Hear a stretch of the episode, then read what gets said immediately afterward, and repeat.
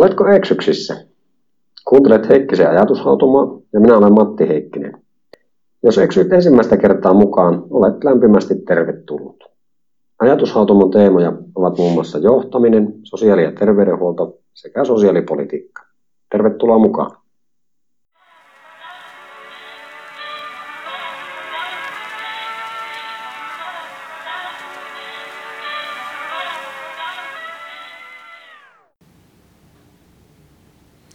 Terveys. Minä olen Matti Heikkinen ja työskentelen Kainuun sosiaali- ja terveydenhuollon kuntayhtymässä perhepalvelujohtajana. Tänään pohdin asiakas- ja potilasturvallisuutta erityisesti äärimmäisen johtajuuden näkökulmasta. Kerron samalla puheenvuorossani, että minkälaista kehittämistyötä olen viime vuosina tehnyt asiakas- ja potilasturvallisuuden parantamiseksi Kainuun sosiaali- ja terveydenhuollon kuntayhtymässä. Aloitan sodankäynnistä ja sen vaikutuksista terveydenhuollon kehitykseen. Eri vuosikymmeninä sodankäynti on monella tapaa vaikuttanut terveydenhuoltoon. Esimerkiksi triage-käsite on peräisin ranskan kielen verbistä trier, joka tarkoittaa erottamista, lajittelua tai valintaa. Tässä esityksen kuvassa kerrotaan Ruotsin punaisen ristin Savolinan sairaalan potilashuoneesta ensimmäisenä potilaineen – ja se, miten nämä sodassa olleet miehet ovat tähän peteihin päätyneet, niin liittyy heidän erottamiseen, lajitteluun ja valintaan jo yleensä siellä rintamalla, kun he ovat loukkaantuneet. Tämä triage on toki myös muualla terveydenhuollossa tänä päivänä käytössä. Samalla tapaa voi ajatella, että sodan käynti ja sotaan liittyvät ajattelumallit voi soveltua myös muille elämänaloille – Voidaan myös ajatella, että sodankäynti on osaltaan vienyt terveydenhuoltoa merkittävästi eteenpäin niin lääketieteen kuin terveystieteiden osalta. No kysymys siitä, että mitä ihmettä on äärimmäinen johtajuus. Se voidaan ajatella, että se on määritelmällisesti johtamisen lähestymistapa, jossa kirjaimellisesti pyritään omistamaan äärimmäisyyksin saakka kaikki vaikuttavat tekijät asian tai toiminnan kannalta – Tällöin johtaja-ajattelutapa ohjaa järjestelmällinen pohdinta ja vastuuotto kaikista niistä tekijöistä, jotka viime kädessä ratkaisevat tehtävän onnistumisen. On sanottu, että tällöin ei ole huonoja työyhteisöjä, vaan huonoja johtajia. Minua tai egoa ei saa koskaan asettaa muiden tai asioiden edelle. Toimintaa tulisi korjata jatkuvasti, pyrkiä tekemään priorisointia ja toteuttamaan suunniteltua toimintaa. Äärimmäisen johtajuuteen voidaan ajatella sisältyvän myös laadunhallintaan yleisesti kuuluvia ajattelutapoja, kuten niin sanottu PDCA-sykli. Jos kiinnostuit äärimmäisestä johtajuudesta, niin suosittelen lämpimästi esimerkiksi teosta, jonka on kirjoittanut Jocko Willink eh, ja Leaf Babin nimeltä Extreme Ownership – No, kun mietitään potilasasiakasturvallisuutta, että kuinka se näkyy strategiassa tai miten sen pitäisi näkyä strategiassa. Kainuun soteessa strategiaa yleensä tarkastellaan tämmöisen tasapainotetun tuloskortin näkökulmasta, jossa neljä näkökulmaa muodostuvat asiakkaasta, asukkaasta, henkilöstöstä, johtamisesta ja palvelun järjestämisestä sekä taloudesta. Jokaiselle näkökulmalle on asetettu strategisia päämääriä ja kriittisiä menestystekijöitä, joita tavoittelemalla organisaation kokonaishyöty toteutuu. Kuntayhtymän visiossa todetaan, että palvelumme ovat asiakaslähtöisiä, tehokkaita ja kustannusvaikuttavia ja järjestämme esimerkiksi palvelumme asiakaslähtöisesti, tehokkaasti ja vaikuttavasti. Potilas- ja asiakasturvallisuus kuitenkin loistaa näistä strategia-asiakirjoista poissaolollaan – mutta voi ajatella, että se on sisään kirjoitettu tai niin eh, selvästi itseään sanoitettu asia, että se tulee olla huomioituna kaikessa meidän toiminnassa.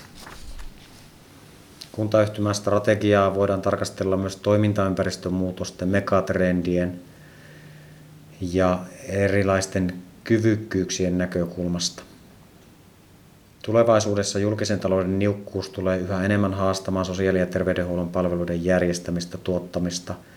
Yhtä aikaa sote-menojen kasvua pitäisi pystyä hillitsemään, kun ikääntyminen ja muuttuva väestörakenne haastavat niin kuntataloutta kuin valtion taloutta. Teknologinen kehitys tarjoaa uusia mahdollisuuksia, työ on murroksessa ja kaikkien näiden toimintaympäristön muutosten osalta olennaista on myös korkea potilas- ja asiakastyytyväisyys, johon viime kädessä asiakas- ja potilasturvallisuus kytkeytyy erittäin tiiviisti. Asiakas- ja potilasturvallisuus laajasti on käsite ja teema, joka poikkileikkaa niin palveluketjuja, niin käytännön toimintaa kuin sitten työhyvinvointia, asiakastyytyväisyyttä ja viime kädessä tuloksia, joihin organisaatio pyrkii. Asiakas- ja potilasturvallisuuteen panostamalla pystytään vaikuttamaan niin potilaiden terveyteen, henkilöstön työhyvinvointiin kuin erilaisten sairaus- tai terveysperusteisten poissaolojen vähentämiseen. Ja niin ikään se heijastuu asiakastyytyväisyyteen. Kansallisesti potilas- ja asiakasturvallisuusstrategiasta on laadittu esimerkiksi toimeenpanosuunnitelma, jossa valtioneuvoston tavoitetilassa potilas- ja asiakasturvallisuus näkyy rakenteessa käytännön toiminnassa ja palvelut ovat esimerkiksi vaikuttavia ja turvallisia. Jokainen voi vaikuttaa, tehdä valintoja ja ottaa vastuuta potilas- ja asiakasturvallisuudesta. Tässä kansallisessa strategiassa potilaan ja asiakkaan aktiivinen osallistuminen laadun ja turvallisuuden varmistamiseen nähdään tällaisena poikkileikkaavana teemana, joka leikkaa niin turvallisuuskulttuuriin liittyviä asioita, johtamista, vastuuta ja säädöksiä.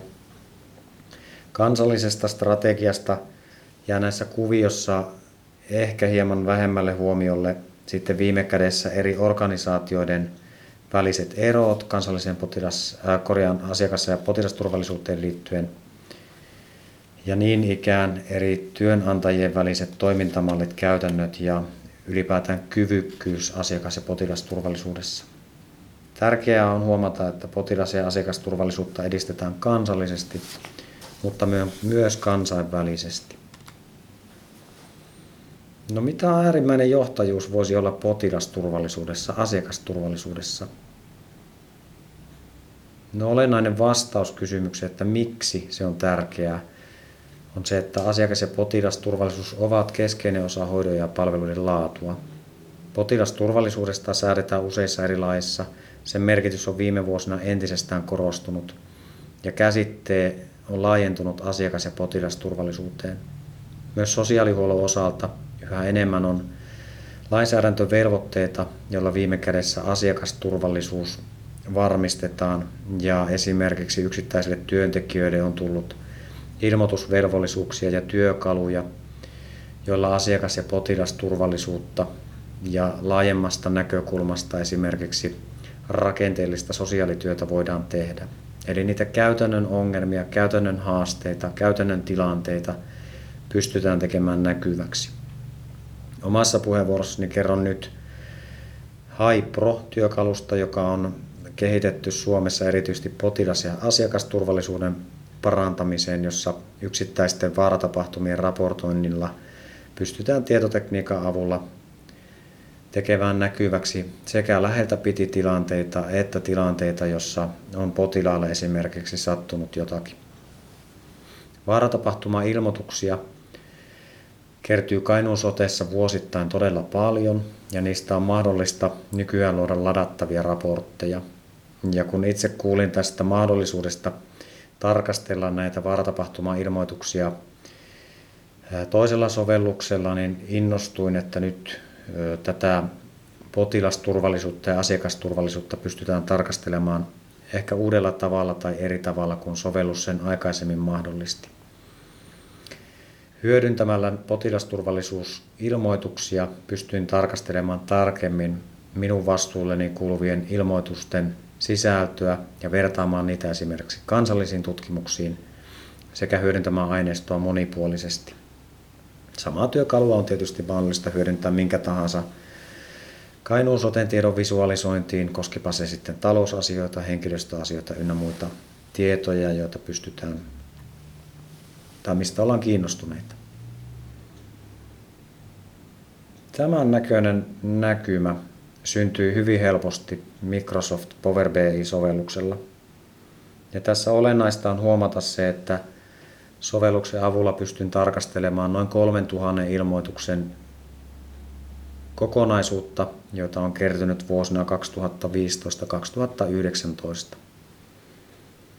Eli on tärkeää huomata se, että sitä huolimatta, että sosiaali- ja terveydenhuollon henkilökunta on ammattitaitoista, sitoutunutta ja soten toiminta on erittäin tarkoin säädeltyä, vaaratapahtumia ei voida välttää ilman kokonaisvaltaista ja resurssoitua laadun ja turvallisuuden hallintaa. Kun estetään inhimillistä kärsimystä aiheuttavia tapahtumia, vähennetään myös suoria ja välillisiä kustannuksia ja kärsimystä. Potilas- ja asiakasturvallisuuden edistäminen ei ole riippuvainen sote-rakenteista. Se on työtä, joka on joka tapauksessa tehtävä. Tässä omassa tarkastelussa tulin tietoiseksi siitä, että tietyn tyyppiset tapahtumatyypit toistuvat hyvin eri tavoin sosiaali- ja terveydenhuollon eri palveluissa. Eli tavallaan päästään näkemään se, että millaisia eroja yksiköiden välillä on. Ja mikä myös mielenkiintoista, haittatapahtumia on mahdollista tarkastella esimerkiksi suhteessa viikonpäiviin tai kellonaikaan. Ja eri ajankohtaan liittyvä vaihtelu on mahdollista tehdä helposti näkyväksi. Mikä on vaarallisin viikonpäivä, kuukausi tai ajankohta potilaille tai asiakkaille.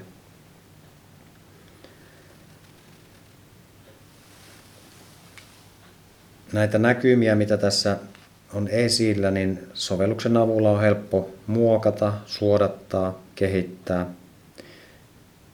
ja tavallaan tehdä havaintoja semmoista ilmiöistä, jotka eivät ehkä yksittäisen haittatapahtuma ilmoituksen käsittelyn yhteydessä tule esille. Ja samalla tapaa, vaikka tässä nyt on tarkasteltu sosiaali- ja ter- tiettyä kokonaisuutta sosiaali- ja terveyspalvelusta, niin aina voi laajentaa Ikävä kyllä kansallista vertailua tai vertailutietoa muihin organisaatioihin tämä ei mahdollista.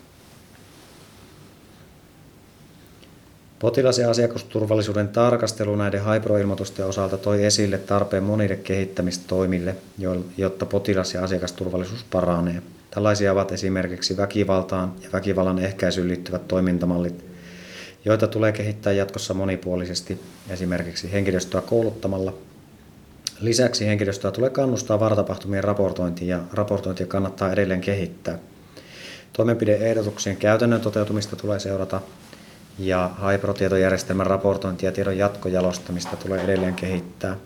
Kainuun soteessa se tarkoittaa käytännössä esimerkiksi kuntayhtymän tietojen tarkastelua kokonaisuudessaan sekä esimerkiksi erilaisten valvontakorttien ja laatutaulujen laatimista – Power BIin avulla oli helppo tehdä näkyväksi, kuinka, kuinka esimerkiksi eri tilanteissa, ää, mihin tilanteisiin kehittämistoimenpiteet liittyivät ja minkälaisiin toimenpiteisiin esimerkiksi väkivaltatilanteet johtivat.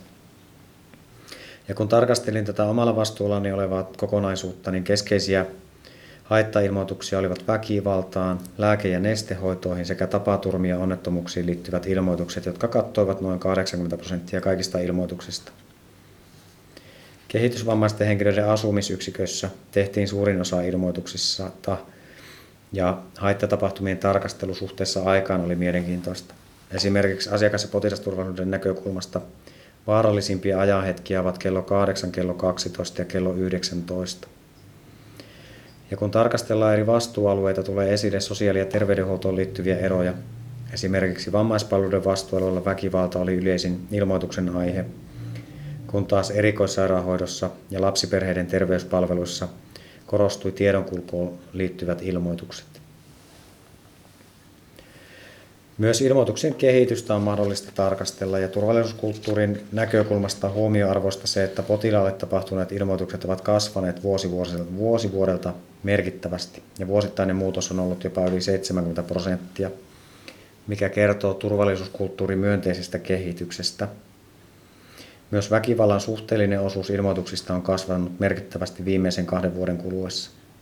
Kun ilmoituksia tarkastellaan seurauksien näkökulmasta, myönteistä on se, että noin puolet ilmoituksista johtivat, että jotka tapahtuivat potilaille, niin niistä ei aiheutunut haittaa.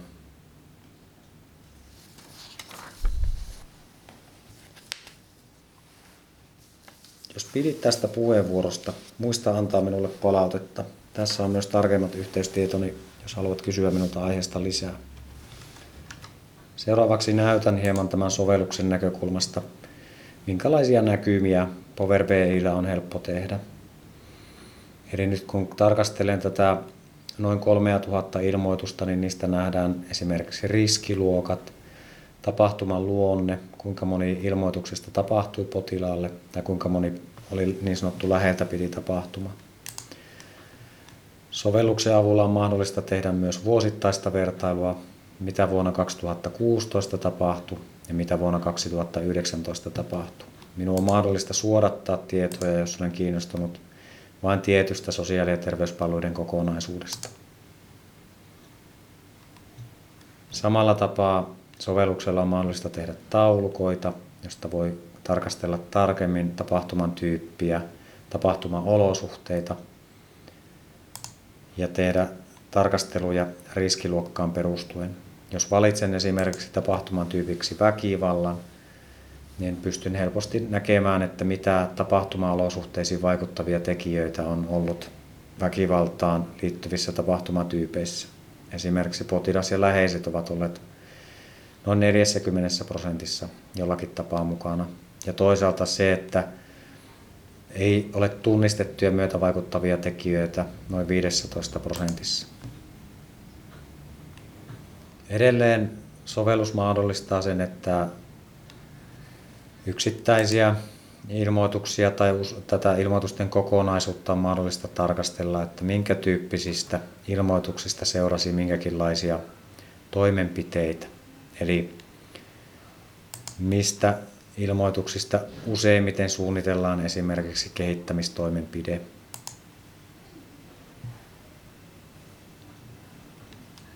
Tässä lyhyt katsaus siihen, että minkä tyyppistä kehittämistoimintaa Kainuun sotessa olen omassa työssäni tehnyt potilas- ja asiakasturvallisuuden kehittämiseksi. Ja kiitos kun olit kiinnostunut. Tässä vielä lopuksi kirjallisuutta ja inspiraation lähdettä, josta tuota, halutessasi saat lisää tietoa. Kiitos kun kuuntelit.